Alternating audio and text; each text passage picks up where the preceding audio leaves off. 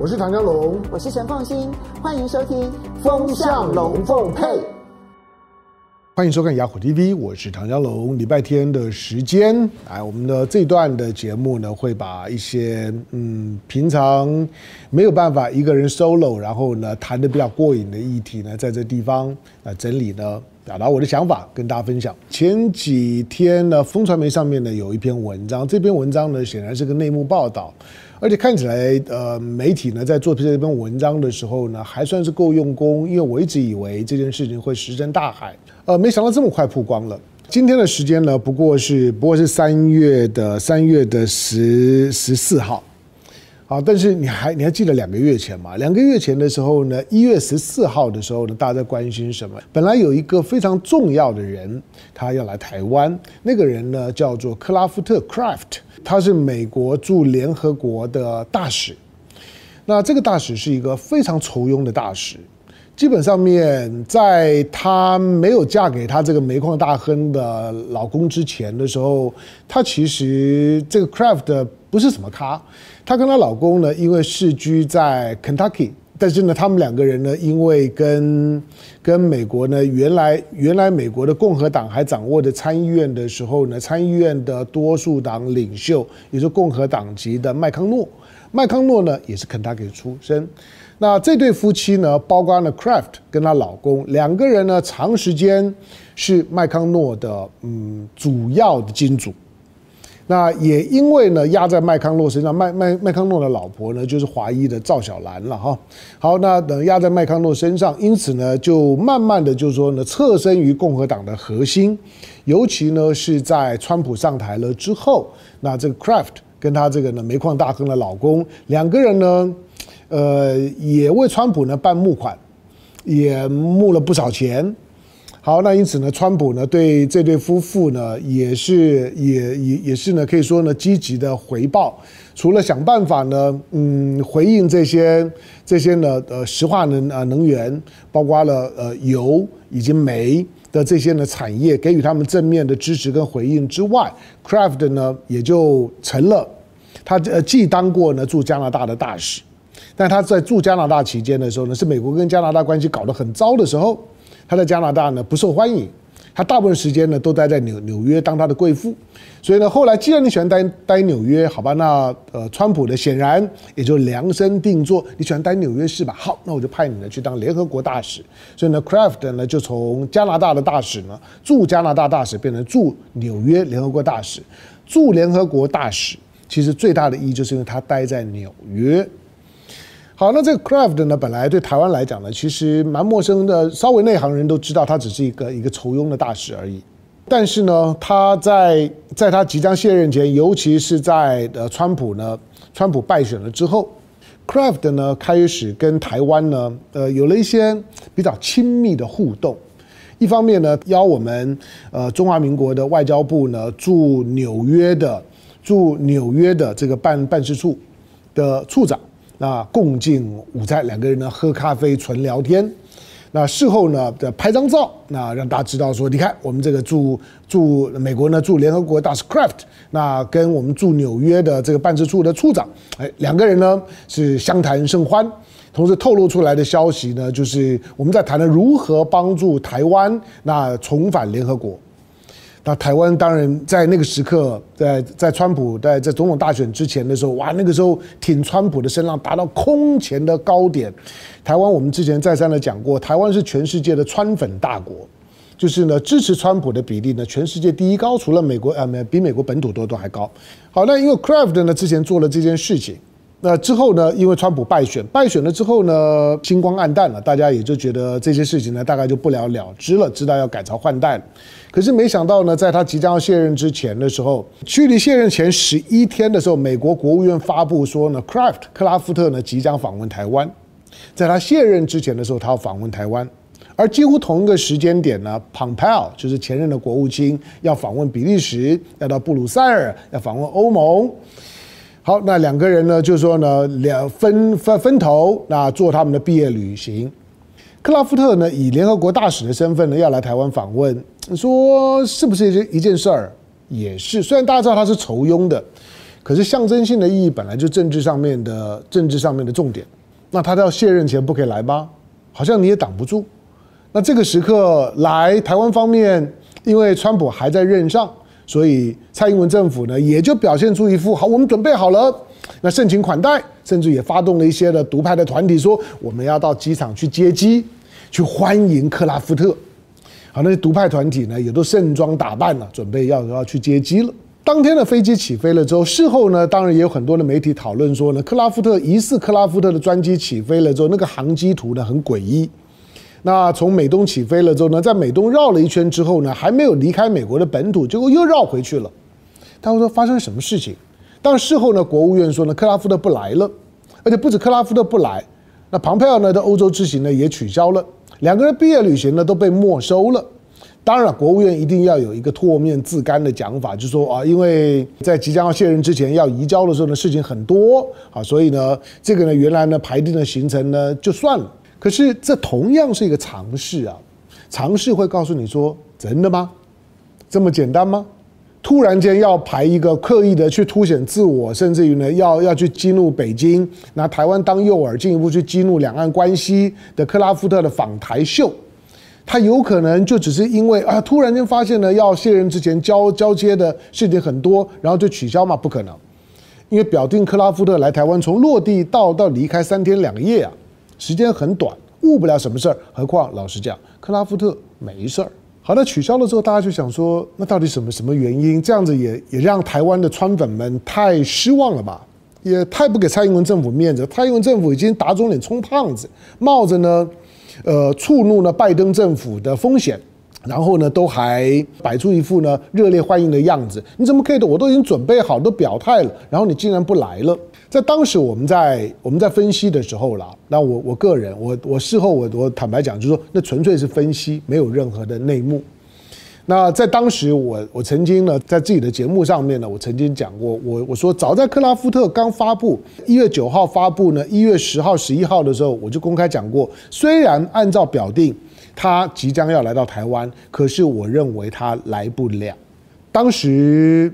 我也讲讲不出什么原因，他一定来不了。我只是觉得，嗯，这件事情不可能这么单纯，因为很刻意，敏感度很高。好，事后呢，果然来来来不了。果然来不了之后呢，好像呢，唐江龙呢又如有神助一般的，就是说神神预测，也不是，我纯粹只是基于同样是尝试。我一再的讲，政治，国际政治也好，国内这政治也好，除了阴谋论以外，基本上面不脱离常识。即使阴谋论，你都可以用常识去去推论。有的时候，只要你花点精神，你其实是可以预判的政治上面的轨迹的。好，那我当时的逻辑是认为说，我在我在观察克拉夫特呢要来台湾的讯息发布了之后，两岸关系的变化。那个时候我发现呢，原来呢，本来两岸之间还蛮紧张的，包括呢解放军的军机呢，几乎呢一个月呢三三十天，大概都会有个二十六七天呢会到台湾的台湾的，就是说呢 ADIZ 防空识别区呢附近转一转。可是就在克拉夫特要来的那两三天的时间，整个台湾海峡异常的安静，没有任何飞机，没有任何军事的试探，官媒也很安静。这种安静不寻常，我认为是一种山雨欲来风满楼的讯号，表示北京在做最后的斡旋，而如果斡旋不成了之后，一定激烈反应。好，那这种。呃，私底下呢，可能呢发出了非常强烈的警告讯号。那在警告美国，就是说你不可以这样做。你如果这样做的话，那我就跟你翻脸。那我会怎么怎么翻脸？好，那这个呢，呃，风传媒呢里面报道说，北京方面呢给美国的讯号是说，你克拉夫特的飞机呢，你的专机如果赶到台湾，你只要靠近台湾的时候呢，我解放军的军机一定跟在后面进来。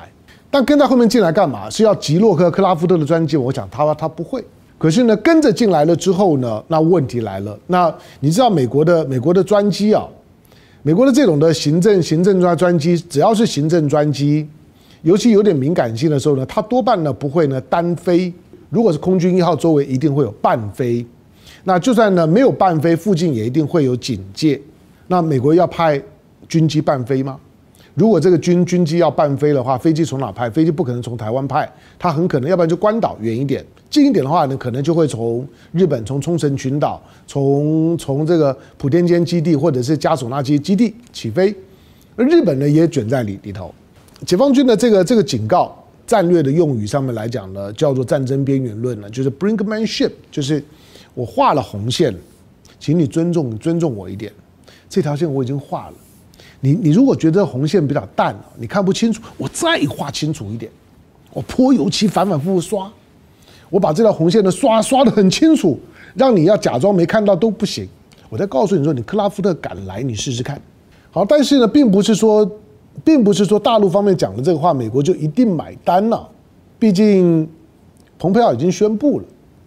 那克拉夫特也已经兴高采烈的接受访问，说他要来来台湾了，他很期待。那话都已经讲了，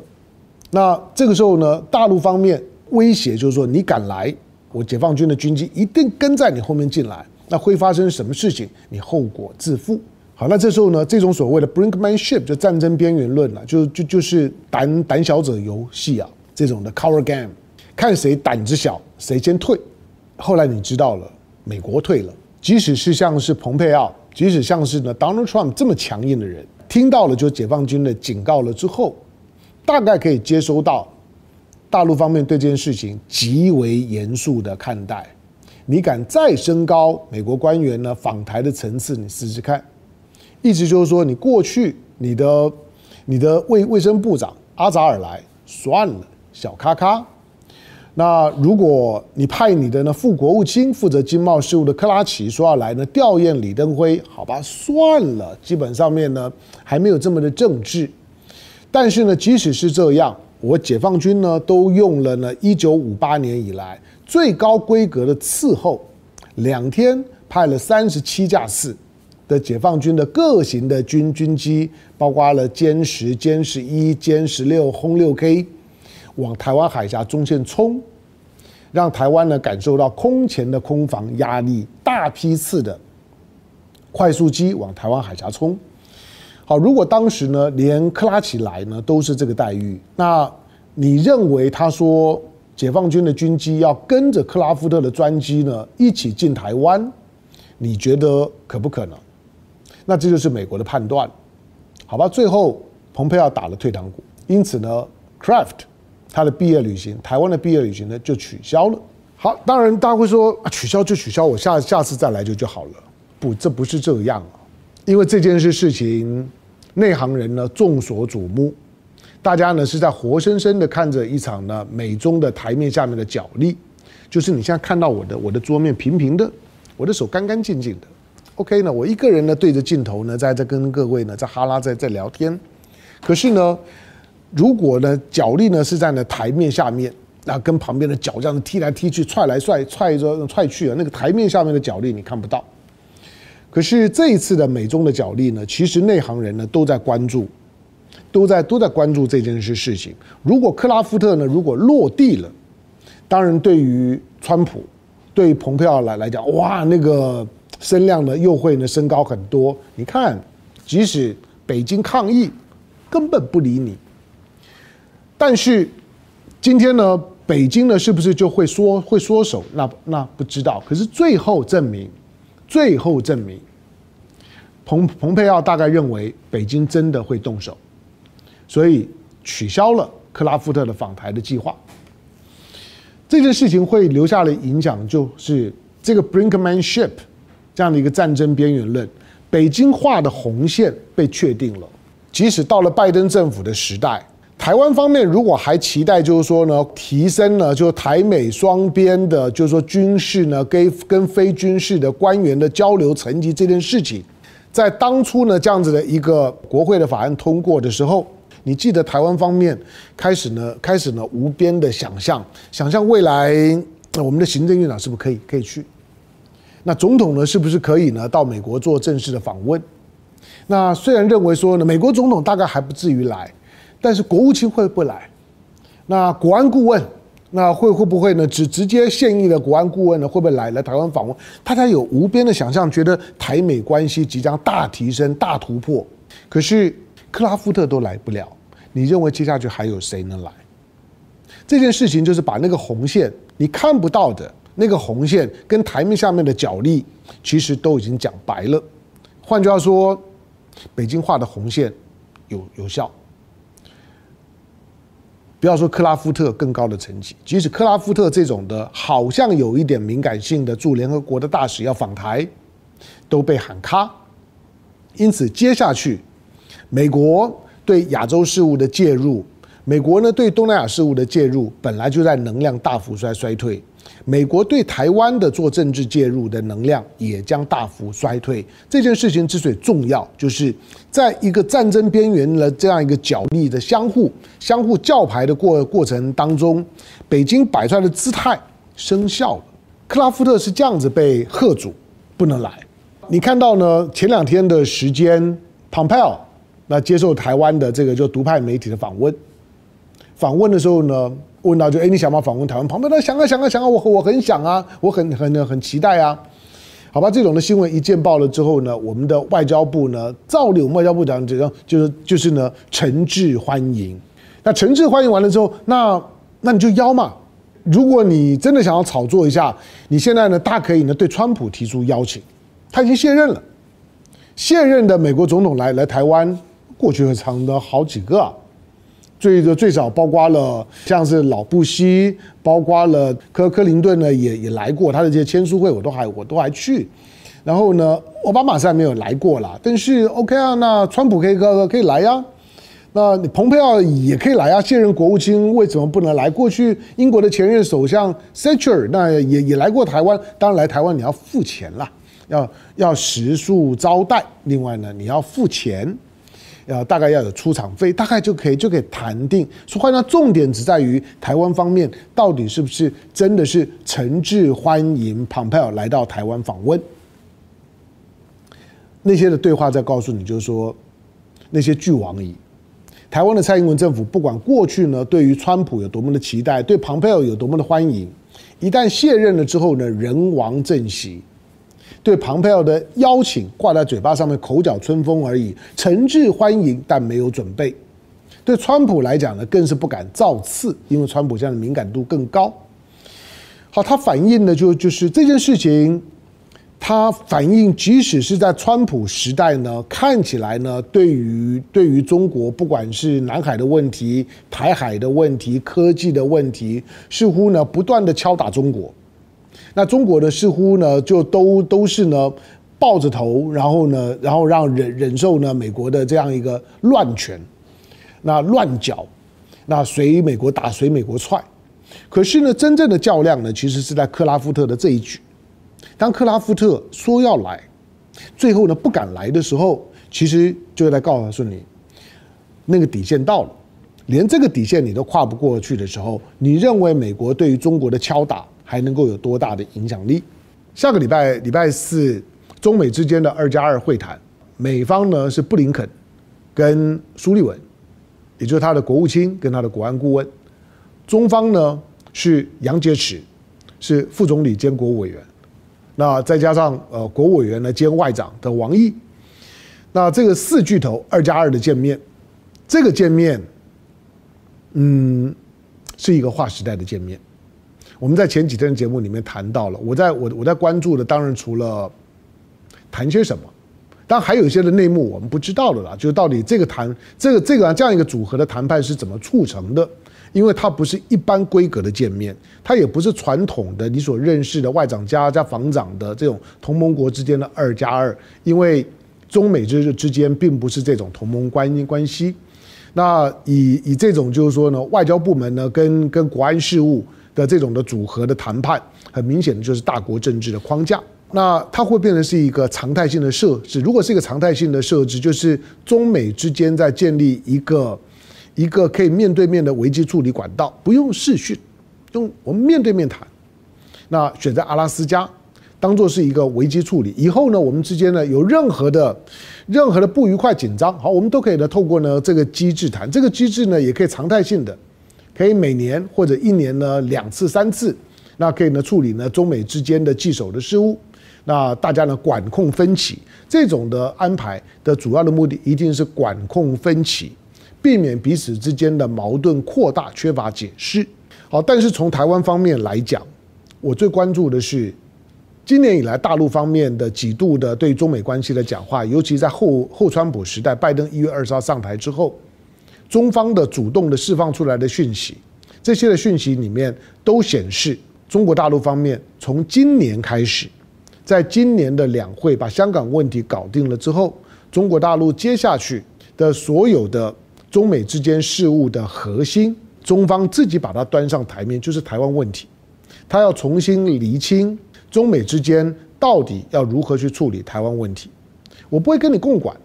我再三的告诉你，台湾问题是我的家务事，你少少插手，少多管闲闲事。我们可以相互尊重，在一个主权尊严的对等的情况之下，恢复正常的交往，管控分歧。可台湾问题你不要碰。以现在的美国来讲，我们之前谈过，美国呢正在一个正在一个大的国家战略的调整阶段，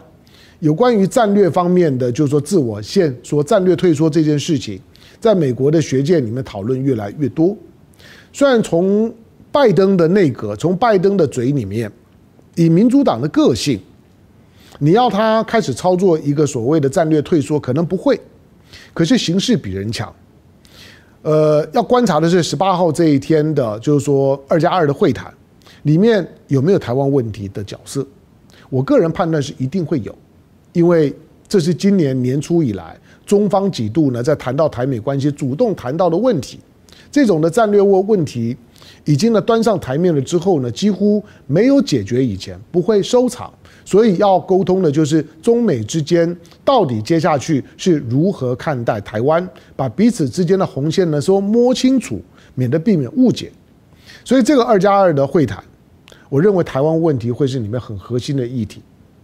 台湾不要掉以轻心，不要觉得呢二加二好像中美之间的问题很多，会广泛的漫谈。对，会有很多的问题需要处理。可是我认为美国呢在许多的议题上面需要中国的合作。而中国所要求的就是，在台湾问题上面，请你放手。当然，台湾方面可能会很会有很强烈不安全感，说那美国真的会放手吗？不知道，这个是谈判的问问题。现在是民主党在当道，不要忘了，